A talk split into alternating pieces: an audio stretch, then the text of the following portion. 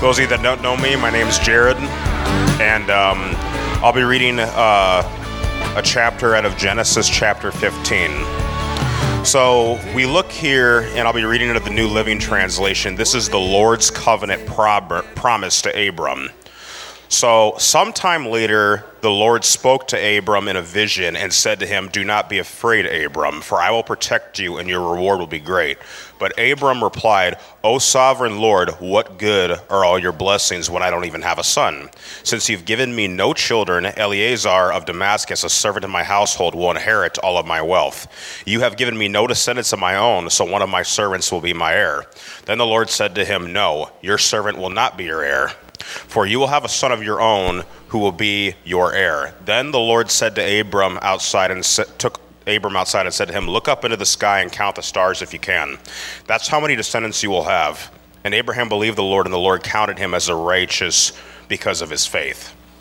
So, for those of you that know the story of Abram, God really did the impossible through Abram. He was 75 years old when the Lord appeared to him and said, I will make you a father of many nations. And his son Isaac didn't come until he was 100 years old. And supernaturally, he gave Isaac through his wife Sarah when she was 90 years old. You know, that's a long time to wait for something that God promised you. If you look throughout the Bible, people have always had to wait for long things. Joseph had to wait a long time. Moses had to wait a long time, and Abraham had to wait a long time. And, you know, in life, we kind of don't have patience for things. Like recently, last week, I was co- traveling back from Colorado from Charis, and I had to return my car from uh, Woodland Park and I had to drive it back to the Denver airport. And I got stuck in traffic along the way. And I'm like, great, you know, I'm heavy traffic, you know, I'm on a time schedule, got to get to the airport to get back home. And um, I was just so upset because I, I hate heavy traffic. Nobody here likes heavy traffic. And so I'm stuck in this heavy traffic, and I'm just thinking, why is this happening? And then I realized that, you know, it's out of my control. You know, the Holy Spirit highlighted to me, you know, it's it's it's those tiny things in your life that you realize you're on time. No matter what, you're on time. You know, it could be maybe, I don't know, whatever it is that you're waiting on. Maybe it could be, you know, a spouse that you've been praying for for a long time. Maybe it could be that career that you always wanted, that trip or vacation that you always wanted to take. But there's purpose in waiting, and it's always those small things that you just need to take your t- um, some time and realize that it's those tiny things that you just think you are on time. You know, um, 9/11 was a great tragedy that happened in our nation. You know, 23 years ago this September, and there were many people that actually survived that day. Others, um, they got a flat tire in their car and they missed their flight. Others overslept. Others, you know, it was their turn to get the donuts and they were just late and, you know, they survived. And you know, it's always those tiny things in life where you just sit and wonder, why is this happening? But the truth is, you're on time. No matter where you're at in life, you're on time. Regardless if you get the promotion at 20 or if you get the promotion at 45, you're on time. You're exactly where God wants you to be. And so with Abraham, you know, he had to wait that long time, you know, for his son Isaac to come along. But through Isaac, you know, came not only Isaac, but we have Jacob. Jacob then had his 12 sons, the 12 tribes of Israel. Then through the 12 tribes, we see Moses. From Moses, later we see King David. Through King David, we later see eventually the Messiah, Jesus Christ. So, whatever it is that you're waiting on, there's a purpose and there's a specific time for it. And we all have to just sit back and just th- praise the Lord for what He's done and just realize that we are on time and that's where God wants us to be. So let's all rise. Heavenly Father, we just thank you, Lord, that you are on time. We're all exactly where you want us to be. And we just thank you, God, that you sent Jesus to die for us. And we just thank you, Lord, that there is a purpose for our lives with time. And we just thank you, Lord, that you are the God, that time is in your hands. And we just thank you, Lord, for sending us comfort, Lord, through that. In Jesus' name, amen. So, we've been talking about discipleship. We've been talking about going deeper with God. And this song is that door. I mean, that's that place where you make that decision. So I lay it all down. Lord, you do what you want to with my life. Lord, you lead me. You guide me. You take me where you want me to go.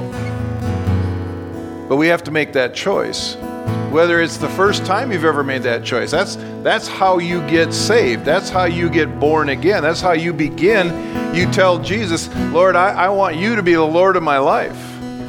I repent, man. I repent for I, I, I, repent for the sin, obviously, but I repent for the way I've thought that I can do this by myself. That I can do this. I repent. I turn around and I, I go back towards you and I let you be the Lord of my life. If you've never received Jesus that way, that's, that's, the, that's the first step. But then that's just the first step of weekly, daily, minutely laying down your life and saying, Lord, you do this. You do what you want to. We're going to sing this song, uh, not the whole song, just the, the chorus, but I want you to, I want to sing it on purpose. I want to sing it with, with understanding that, that this is what you're saying when you're singing this song is, Lord, you get to be Lord today. You get to be Lord right now and lead me where you want to lead me.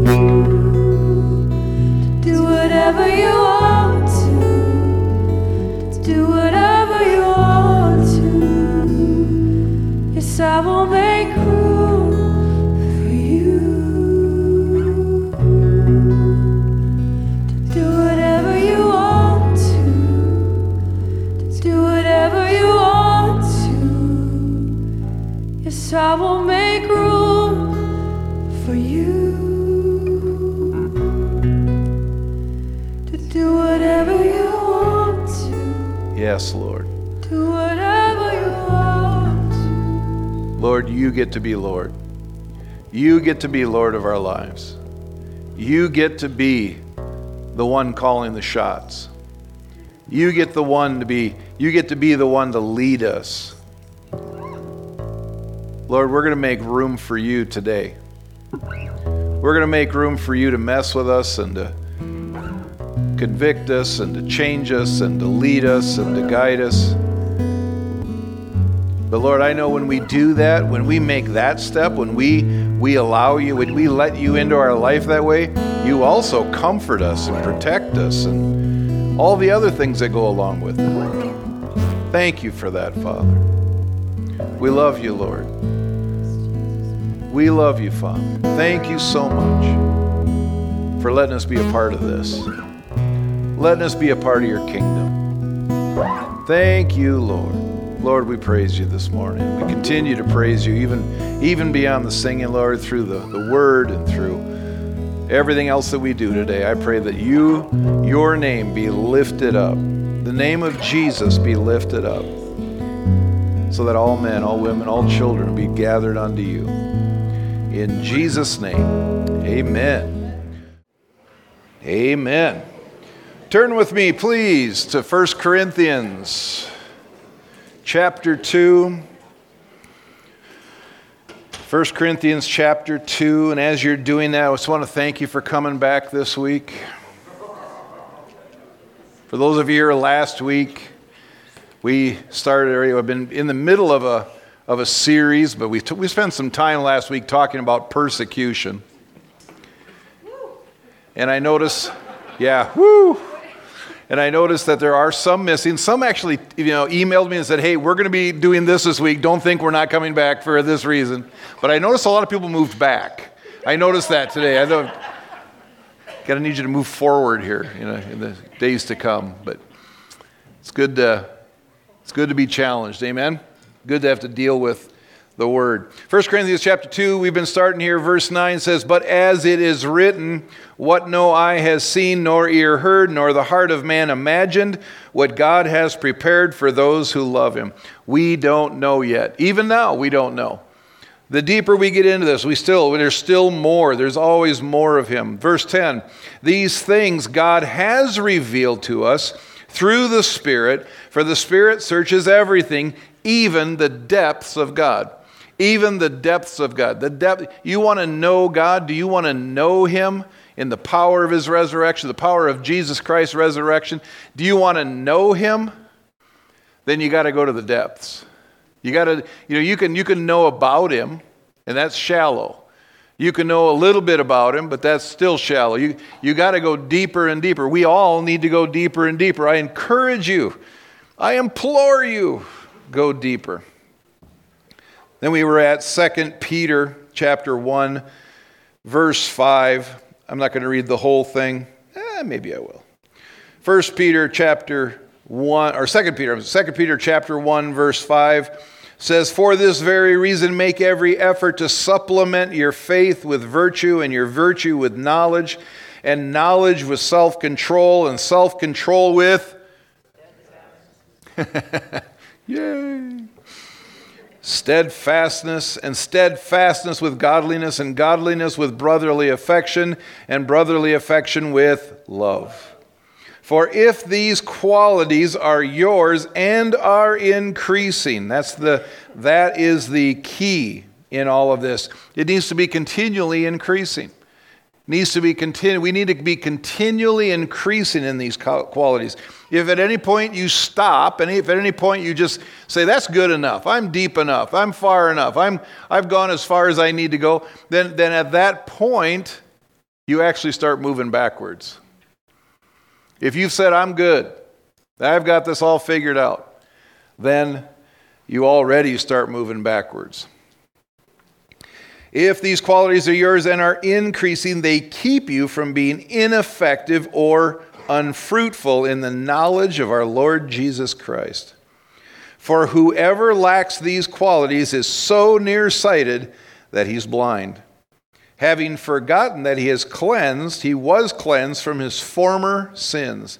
Therefore, brothers, be all the more diligent to confirm your calling and election. For if you practice these qualities, if you practice them, if you work on them, let them work on you, but you practice them. If you practice them, you will never fall. How many of you don't want to ever fall? Wow, the rest of you? Good, really? Well, how many of you want to never fall? I don't ever want to fall. I don't ever want to screw up. I, I really don't. Well, how do we keep from doing that? Keep practicing this stuff. Keep working on this. Keep letting these qualities work in your life. And the more you do it, the better you get, the deeper you go. It says here, supplement. It, it, that word supplement in 2 Peter in the ESV means to add to, go deeper. So, how do we go deeper? And we talked about you need to be a disciple, not just a believer. But we need to be a disciple. The disciple follows. Wherever the Holy Spirit leads, wherever Jesus leads, and the disciple follows, you're going to grow. Wherever he goes. And we, we saw it during the three years, the three years of, of his ministry on earth. He started calling disciples, they started to follow him. And those, those disciples, and it wasn't just the 12, you know, there were more disciples than that there were people who, were, who followed him on a regular basis. When he rose off the mountain, there were how many? It was 500. There were other disciples. There were people who followed him, though there were 12 apostles. They were the inner circle. And they went deeper. And then there were three who were the inner inner circle, and they went deeper, deeper. They saw things the other ones didn't see. They heard things other, other ones didn't hear. But they just they kept going deeper. But there were many disciples, but as how did they how did they know? How do we know they were disciples? They followed him. And they went where they, where they went where he went. They did what he did for the reasons he did them. And he sent them out. Remember, there were 72 sent out at one time. So it wasn't just the 12 disciples, the 12 apostles. It was there were other disciples. 72 were sent out at one time. And when they came back, they went, You would not believe what just happened. We cast out demons. It was amazing. So here's some people who, who followed him, saw the things that he was doing, and then they went out and did them. So, what does a disciple do? They go out and do what Jesus was doing, wherever, wherever you are, wherever we are. Disciples, being a disciple. And a disciple is a choice. Disciple is a choice, like we just sang Lord, I make room for you. You lead me, you guide me. I'm going, I want to go deeper with you. Then we talked about what the different add to your faith Virtue, what is faith? I believe in God. Virtue is moral goodness, moral excellence, modesty, purity. It's growing in just being a better person, being growing in your goodness, growing in purity. Then add to your virtue knowledge. And what knowledge? It's the knowledge of Jesus Christ. It's not the knowledge of TikTok.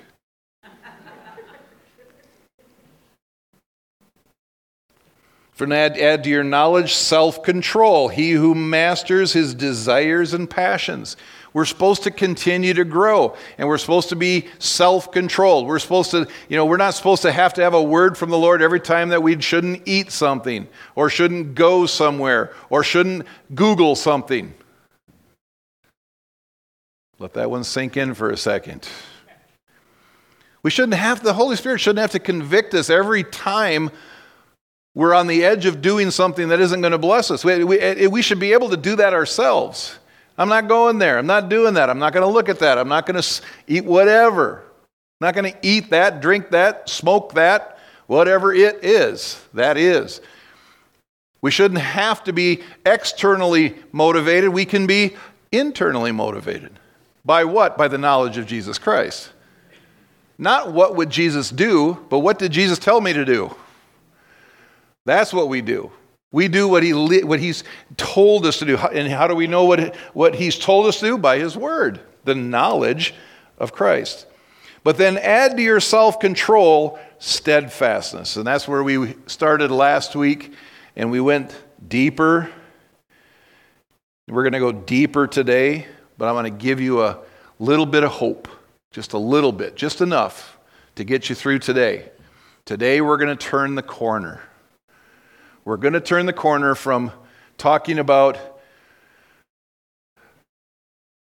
being persecuted, persecution, suffering. Oh, and we're going to turn to how. How do we how does God help us through that? There's hope. So we're going to turn the corner, but not now. In about 35 minutes. We'll turn the corner. So hang on for a little bit longer. We're going to go a little deeper and then we're going to turn the corner. So turn to somebody, nudge them, and say, hey, we're going to turn the corner. Just hang on. We're going to get there. It's okay. No problem. Go to Matthew. I'm just hitting the highlights from last week, taking about a few minutes here because we're going to spend some time here and just and, and, and, and then flesh this out even deeper. But I, for if you weren't here last week, I want you to catch up with us. Matthew chapter 5. Matthew chapter 5. This is Jesus speaking. He's speaking to believers, he's speaking to, the, to us. Uh, verse 10 says, Blessed are those who are persecuted for righteousness' sake, for theirs is the kingdom of heaven. And we talk about if you want to be blessed, put yourself in a position to be persecuted.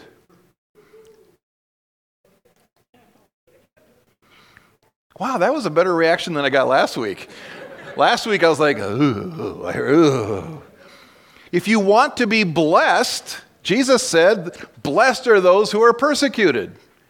If you want to be blessed, wait a second, wait a second. Pastor Jon, I thought all we had to do was give in the offering and we'd be blessed. Well, that's, you know, you can do that too. That, you know, there's a blessing that goes along with it. That's not what we're talking about here. If you want to be blessed, if you want, if you want to, to, to receive the kingdom of heaven, well, then you have to be persecuted. Yay! Whee! You know, there's actually, I'm not even to those verses yet, but we're going to get to those verses, where, not today, but we're going to talk about we're supposed to rejoice when we're persecuted. Nobody does that. Nobody wants, yay! I mean, I did last week a little bit because, and I did at the staff meeting when I talked about that we've been getting comments on our on our videos on our uh, YouTube and our our uh, the different things we different platforms that that basically saying that I'm preaching uh, heresy and that I'm uh, you know I'm I'm uh, they're pointing me and saying he's a false teacher and all. Yay! Praise God! We finally got there. Do you know what you have to do to get persecuted and be called a false teacher? Teach the truth. Teach the truth that Jesus is the only way. That Jesus, the, the name of Jesus is the only name under heaven by which men might be saved. You preach that, you're going to be persecuted. I've had somebody say, I told you a story a few weeks ago, you're a cult. You must be a part of a cult. If you believe that Jesus is the only one, I was like, no, actually, the truth is, I've been called a freak. I've been called, I've been called all kinds of things. That's okay. Praise God, I've been counted worthy to be persecuted for the cause of Christ. Now, was it fun? No. I don't like being called names any more than you do. But we got to look at it from a different perspective here. It's not about how I feel. It's not about how I feel. I don't know, for those of you who are friends of mine on Facebook, you saw I posted something this week. It was awesome. I love it so much. I actually might play it someday. And it's a guy, he's a, he's, a, he's a former Navy SEAL, he's a former Navy SEAL instructor, and he's a believer. And he says, I'm not a motivational speaker, I just tell you the truth. And he goes, he goes, if you're a part of anything, any kind of team, and you're more worried about you than you are about your teammates, you're selfish. And he says, Jesus said you have to die to yourself. And when you die to yourself, when you, when, it, when you don't care anymore if somebody calls you a name, you die to yourself. I don't care anymore. I don't care what, what, what the outside world, I don't care what the world thinks. I don't care what, I don't even care what the church thinks.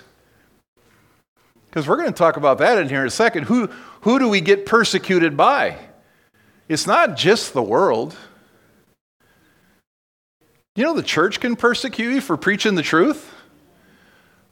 Been there, done that.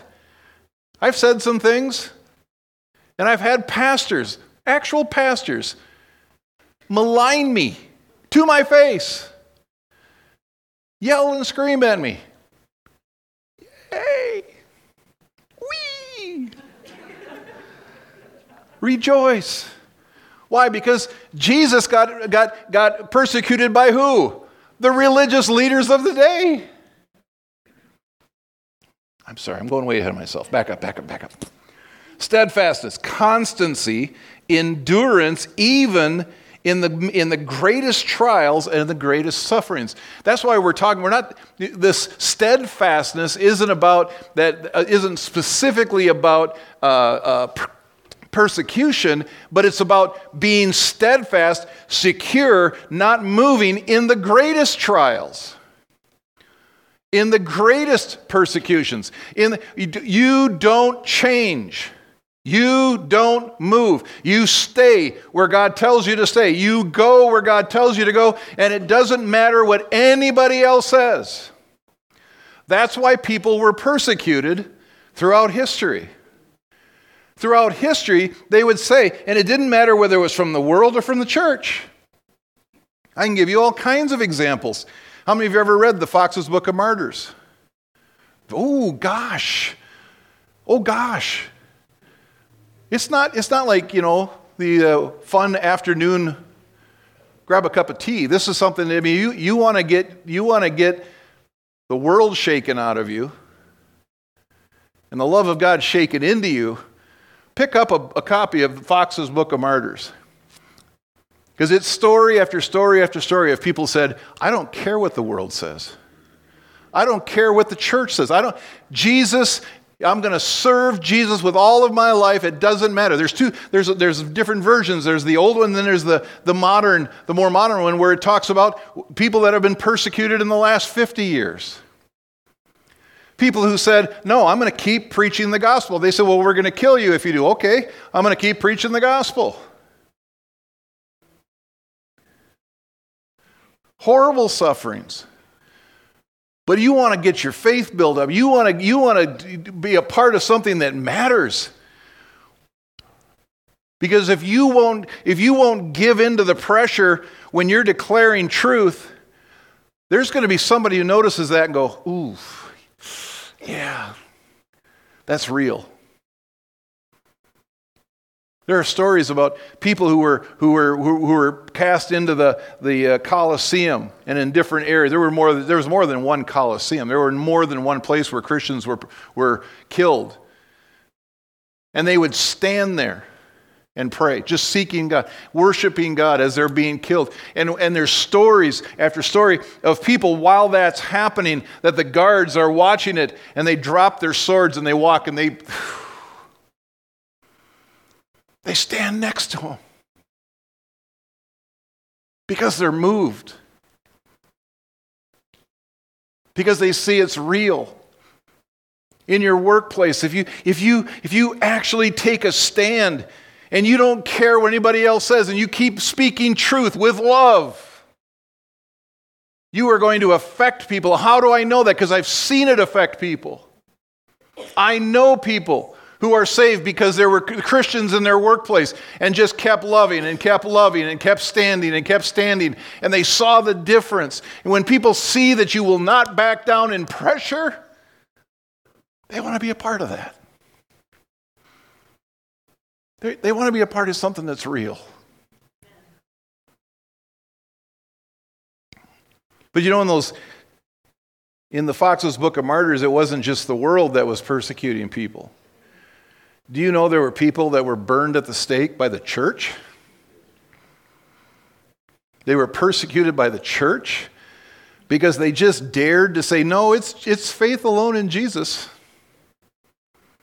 It's not works. It's not how much money you pay the church. It's not about buying indulgences or doing any of that stuff. No, it's faith alone. They were rounded up and they were killed, or they were harassed, or they were chased, or whatever. Man, my favorite one. How, what's the youngest kid in here? Hopefully, I don't freak anybody out. My favorite one. That's the one I remember. It's the one that was the one that just immediately it, it pops into my head when I when I think about this. There were two, actually, it was three, three believers that were standing against the Catholic Church and saying no, is through faith alone, it's through Jesus Christ alone, it's through, it's through his, his blood alone, not through works, not through any of those things. And they were going to be burned at the stake, one at a time, so that the other ones could watch. And they said, they said to the first one who said he volunteered, he says, I'll go first. And they said, if there's grace in the middle of it, lift one finger. So he was tied to the stake. He was surrounded by wood. He was oil was poured all over him and the wood. They lit it on fire. Everything was engulfed in flames, but he was still alive in the middle. And they're watching him. And he does this. He raised two fingers. There was more than enough grace. More than enough grace in the middle of it. Now, nobody wants to, you know, it, it, it scares people. You know, it, it, it, it, it scared me for many years. But we have to make that decision now.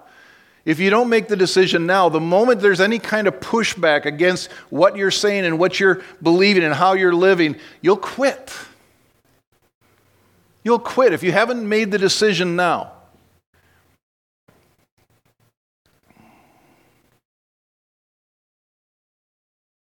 There's grace.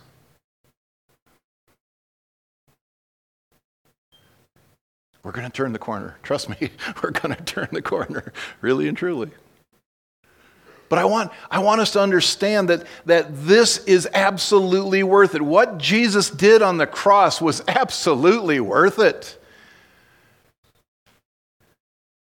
It says in the New Testament, it says, For the joy that was set before him, he endured, endured the cross.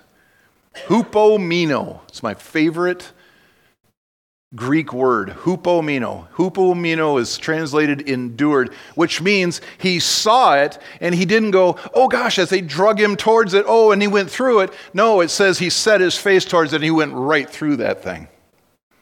He did it with joy in his heart. The cross was not something he shied away from.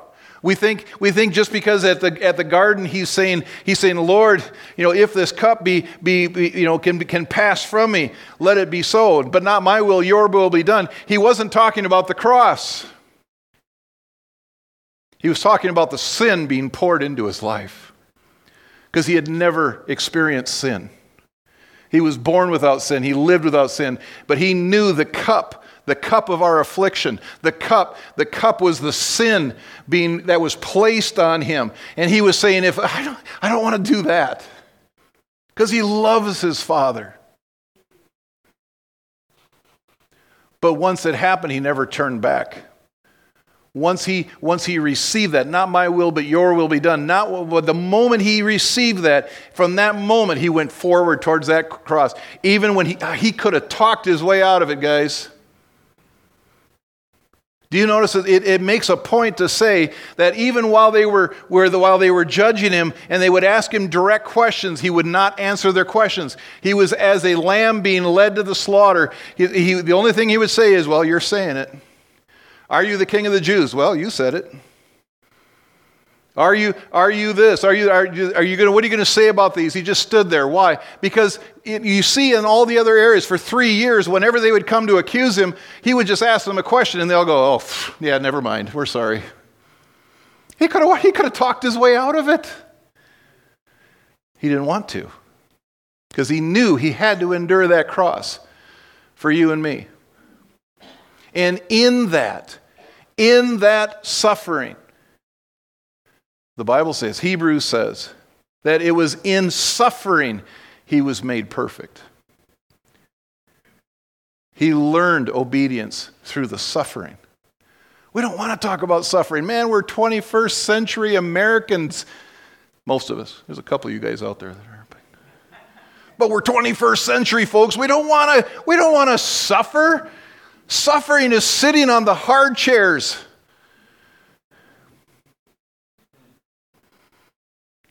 Suffering isn't, you know, we don't want to suffer. Nobody wants to. That's why this, this sermon is like, yeah.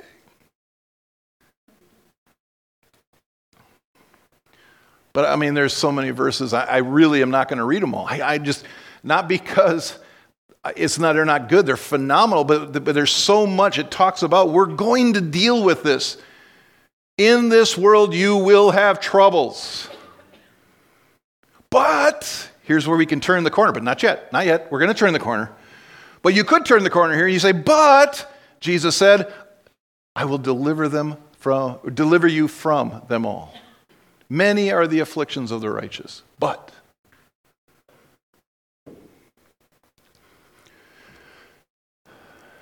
Blessed are those who persecuted for righteousness, righteousness' sake, for theirs is the kingdom of heaven. I blessed are you when others revile you and persecute you and utter all kinds of evil things against you, falsely on my account. Even if they're lying about you. I didn't say that. Well, okay. Rejoice Rejoice with me. Just real quick here. Let's just kind of step. Yay! Thank you. Thank you. Still haven't turned the corner yet. We will. We will. Rejoice and be glad, for your reward is great in heaven, for so they persecuted the prophets who were before you. Wow. Then we talked last week about Paul how Paul said he was harassed. He, he received a, a, a thorn in the flesh. And I showed in three different areas, three, three different ways. One is that the Greek word for harassed is actually multiple beatings, multiple systematic beatings. I don't have time to go into all of that right now, but you can listen to last week's on, online. That harass is not a sickness. That, her, that, her, that word harass is not a deformity in the body. That word harass is that he was systematically hunted down and beaten. And he, he gives the list beaten with rods, beaten with whip, the cat o' nine tails. He was, he was stoned. He was, you know, that whole list. And then at the end of the chapter, that was, that was the chapter before. Then he talks about the thorn in the flesh. And then the last part was saying again about the sufferings of the beatings and the harassment and the, the, the, so, so the, the messenger of satan was a spirit where he, he incited people to, to, to, to beat up on Paul, trying to stop him and to keep him from being the guy that God called him to be, to, from being the apostle that God called him to be, to, to keep him from going where God called him to go. They try, he tried to beat it into him and beat it out of him. And Paul just kept going. That, that story, when, when he got stoned and he was left for dead. I mean, you know, stoning. We don't, we don't, we don't get that. We don't, you know, we're not talking about just stones, small stones. We're, they'd even, after the person was down, they'd pick large stones up and drop them on them. Drop them on their head. Drop them on their body parts. Many, many times they were co- completely covered in stones. It says that the disciples stopped after the, after the, the persecutors left. It says that they, they, they, they prayed for Paul. He stood up, and what did he do? Ran! He ran as far as away as he could. That's it, I'm done, I'm out of here. No, it says he went back into town and started preaching again.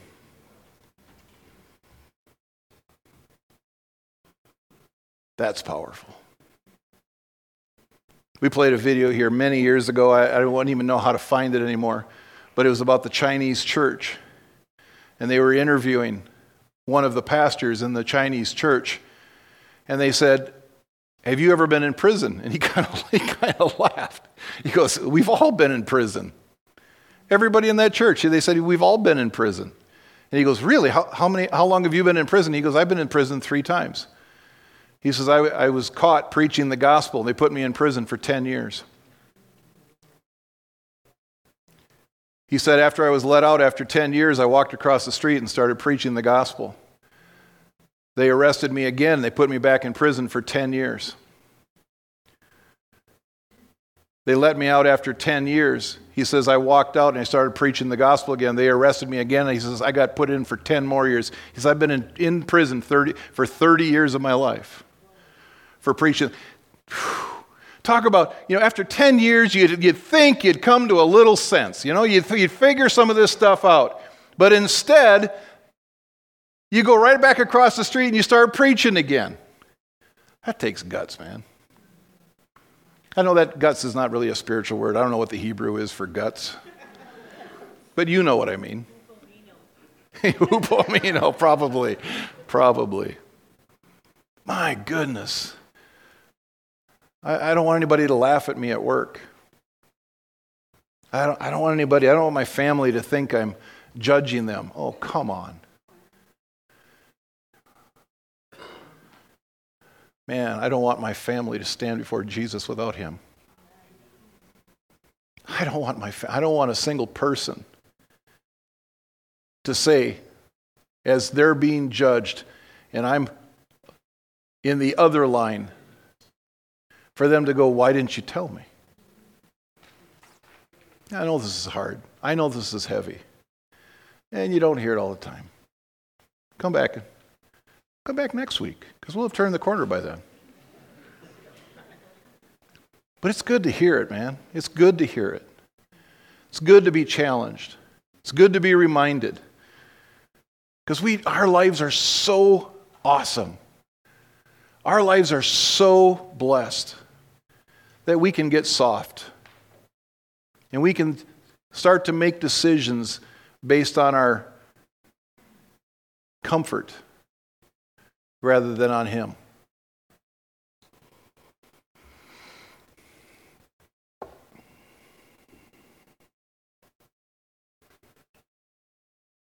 So, who did Paul experience persecution from? Was it just the world? No, we already said that before. It wasn't just the world. It was, it was many, it was a, there was a number of different places. Last week I quoted Rick Renner from a book that he wrote. I'm going to read a little bit more from there, just a little bit, and uh, give you context of what I'm talking about. He wrote, Paul endured many afflictions during his ministry. Many of the afflictions he faced were due to the religious leaders. We talked about that. Who so fiercely opposed him. These religious leaders included Jewish leaders who hated him and his message. They also included false brethren. Oh, that's right. Do you know that you can receive, you can, you can get persecution from the church? The, I mean, I'm not talking about the leaders, I'm just talking about other people.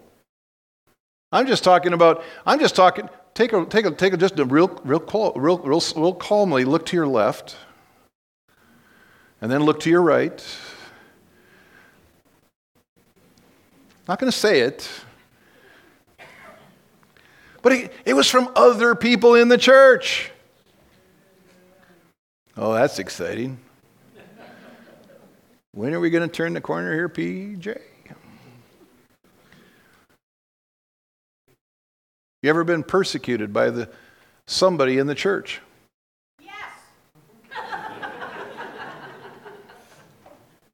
Yeah. It's okay.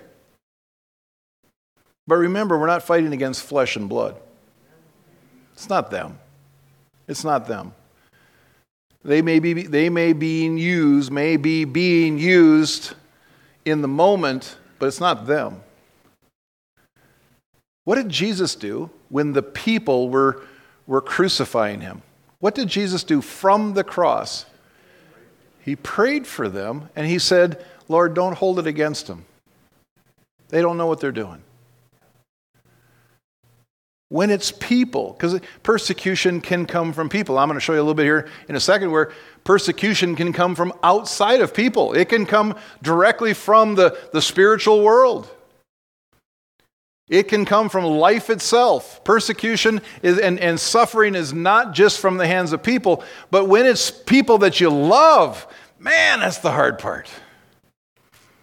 When it's from people that you know, it's from people that are in relationship with you, that hurts. But we still can't, you should not ever hold a grudge. You should never, never look at that person and go, oh, yeah, I remember what you did to me. I remember. Because they were doing what they do, they, they, they're being a person. Just think of all the people you've offended. I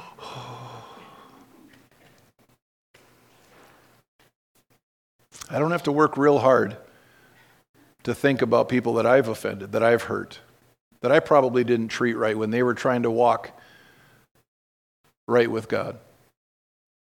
I might have been one of those people that persecuted them in that moment. And I'm so sorry.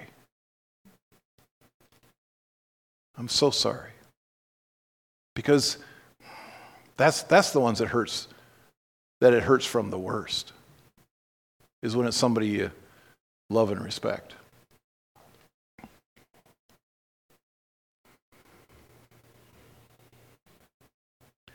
They also included false brethren who were constantly trying to displace his position of authority in the local churches. Paul has, was resisted outside the church by leaders of the Jewish faith who hated him.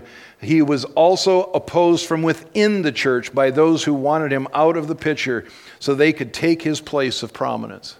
I just heard about a pastor in the last couple of weeks here. I just heard about a man, and I did not know this about him. I, have known him for many years. I, didn't, I had never heard all of his story. But he got up and preached on a Sunday, one Sunday, and he preached on holiness. He preached on following God with all of your heart and to, that there might be some things you need to lay down, that you need to walk in a way that God leads you and, and, and guides you and not be affected by what's, what's going on around you, what other people are trying to t- lead you to do. He got done with the sermon. He went home. He got a phone call that afternoon. And, and he, the phone call was from the elders of the church who had just voted and told him, he says, You're done. Have your stuff cleared out of the, the, the parsonage by tonight.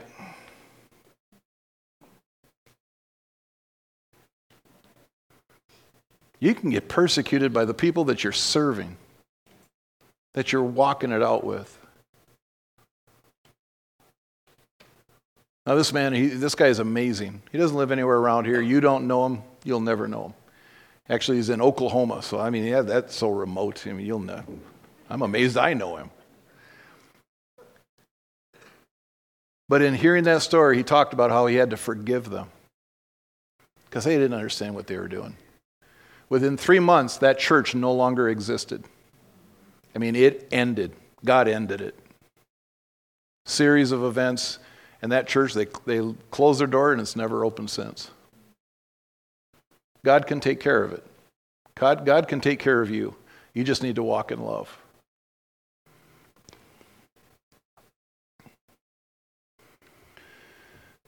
Thus, the biggest thorn in Paul's life was the fact that he had to deal with different groups of people who covertly planned the problems and hassles he frequently faced in the ministry. A special, a special, a special messenger from Satan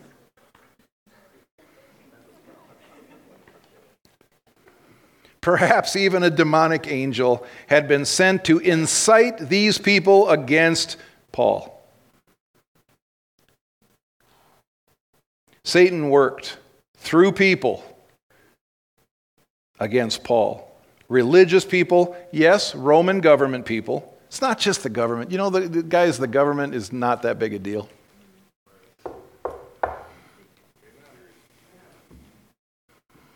The government is a bunch of, you know, not, there's some, there's some saved people there, but this mostly a bunch of lost people making dumb decisions based on what they don't understand.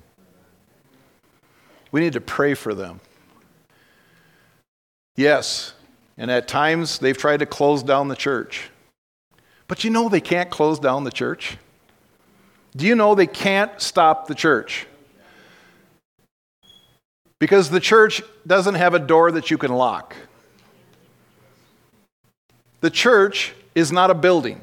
Pastor Greg preached a great sermon a few weeks ago. Church is not a building. Who's the church? You are. We are. They can't close that down. Where two or more are gathered, there he is in the midst. And if they try to do stuff like that, they're going to suffer, man. I'm just pray for mercy for them. But they're just people. They're just lost people trying to make decisions based on ignorance.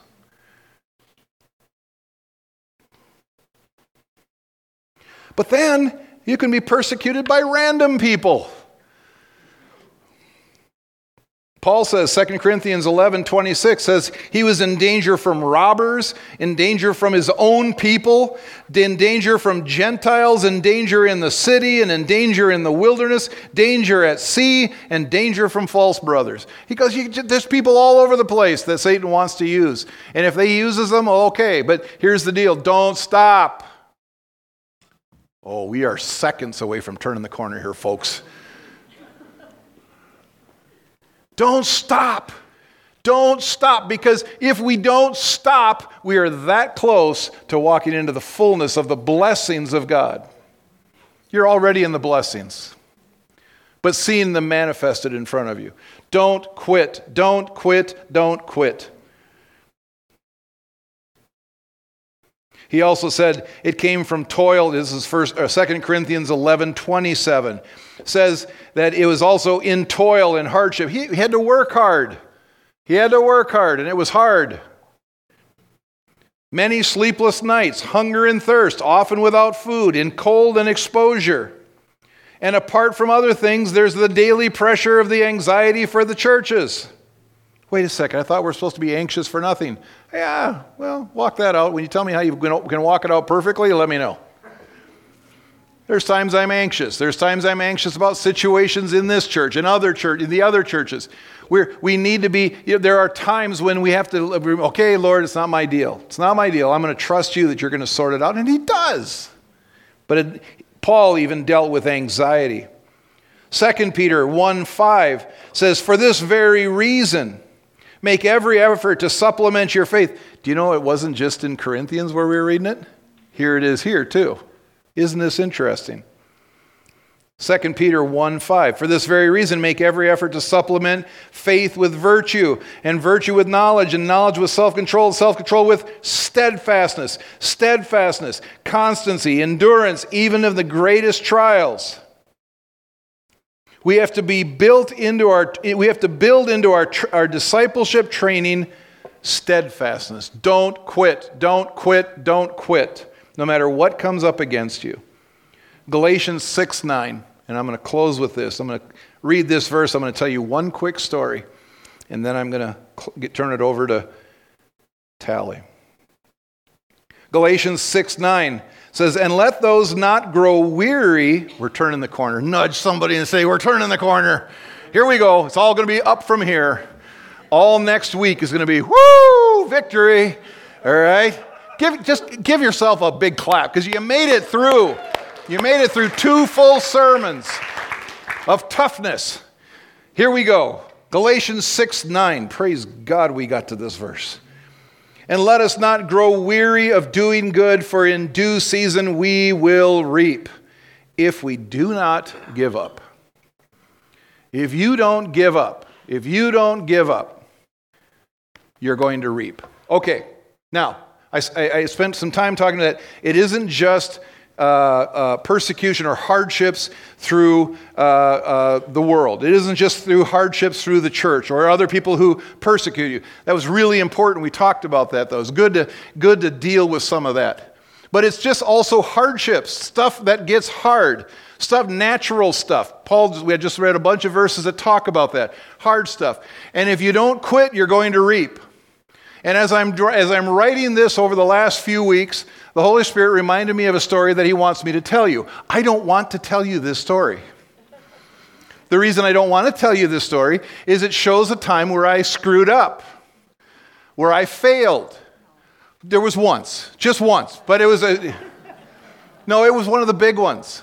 And I'm not talking about some deep, dark sin. It's a, it's a story of where I, where I gave up. But what that did, well, I won't, I'm getting ahead of myself. Many years ago, I don't know about you if you're old enough to remember Phil Keaggy. How many of you know who Phil Keaggy is? Oh, gosh, we just. Phil Keaggy uh, is probably one of the best guitarists that's ever lived. He's a believer. He's, he's been around since the 60s, he's been around forever.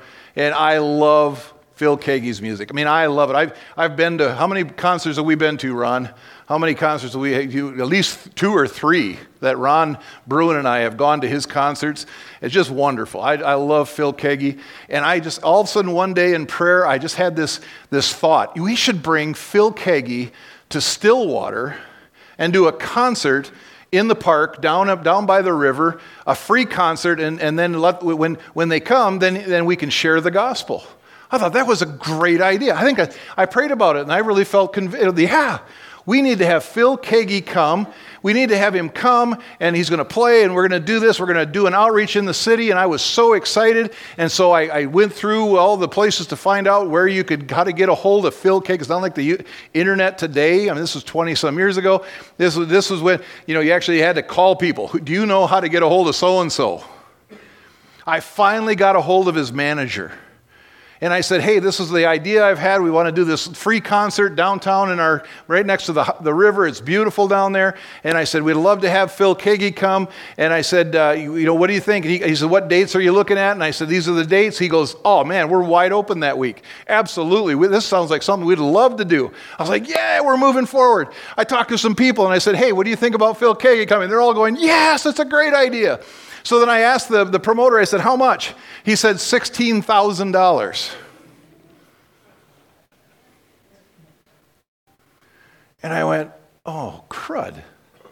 I don't have $16,000. The church doesn't have $16,000. At that time, the church was probably in debt more than $16,000. Well, I know it was in debt more than 16. And, and the offerings were like, whew. I mean, it wasn't like we were going to get a bunch of extra money in the natural, in the natural. And I was like, oh, 16,000. And for the next number of weeks, I sat and was just like, 16,000, 16,000. Where's that money? Oh gosh, I don't have that money. Where am I going to? Oh gosh, then that's a lot of money. And I mean, we'll, we'll look stupid if we only raise 14,000. Oh, that.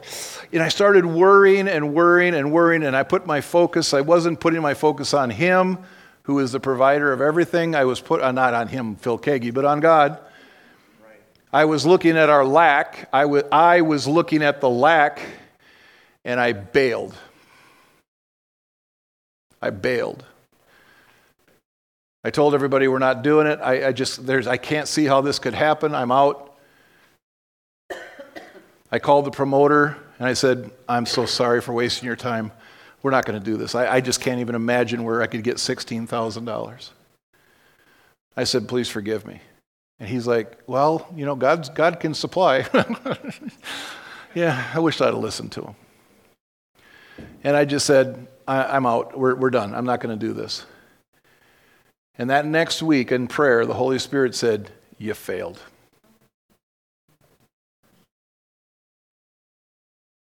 Now, that failed wasn't a slap across the face. That failed, that him saying that to me was not him saying, You are such a loser, you're just an idiot, and you, well, you know. He just said, You failed the test, Jon. He was honest with me. And in that moment, I said, I'll never do it again. I'll never make that mistake again. And since that day, we've done some crazy stuff here. Crazy financial stuff. We've, we've done some crazy things. Now, it didn't happen overnight. And it took faith and it took patience and it took, you know, working together. It took you. It, we, we paid for a four, 300, well, it's 300 plus we did the rest of the building. I think we raised what, 350 or $350,000 in, in four years, less than four years, to do everything debt free. We're doing other things debt free. We have a coffee shop that should be being built, but isn't going to be built because of other things. But we've got the money sitting there. It's that just the, you put your trust and faith in God and you don't quit. Don't quit. That's the point of this story. Don't quit. Don't pull up short. If you pull up short from what God is telling you to do, if you, if you give in to fear, if you give in to doubt, if you give in to, to what everybody else is saying, you're going to miss it. Don't miss it. We are in a season of time where it's time to, to nail it every single time and to go. And, to, you know, there are things right now on the horizon that I have no idea where the money's going to come from or where the supply, where the things are going to come from. But I, I know one thing I know who does. Our God shall supply all of our needs according to his riches and glory by Christ Jesus. No doubt. No doubt. Man, I'm so excited to watch. I mean, it's like the vision keeps getting bigger and God keeps saying, okay, here we go. Because I guarantee you, man, I guarantee you, I am not going to hear those other words again. I mean, I may run right into them. So why don't you come with me? Amen? Well, that was also the offering right there. That was the. Your God shall supply all your needs. But it takes people, it takes the body of Christ. Tally, wherever you're at, why don't you come on up and grab the microphone? But it takes the body of Christ giving in to what he's doing. It says that men will give unto your bosoms. He doesn't say, you know, that, that, that it, will, it will fall from heaven in gold coins. It says that people will give. That's where we come in. That's where we partner with Him. We partner with the vision. We partner with what God's doing here in our local church, but also what He's doing throughout the valley through RVFM. If you want to give, if you want to be partnered with RVFM, I encourage you. You can do that on the RVFM website. You can actually put it in the memo on the RVCC website. The book, the, the box back there, you can write it on your thing just like anything else. But we need to be a part of what God's doing in the process of it, and in that we will see we will see the vision of God fulfilled. Amen.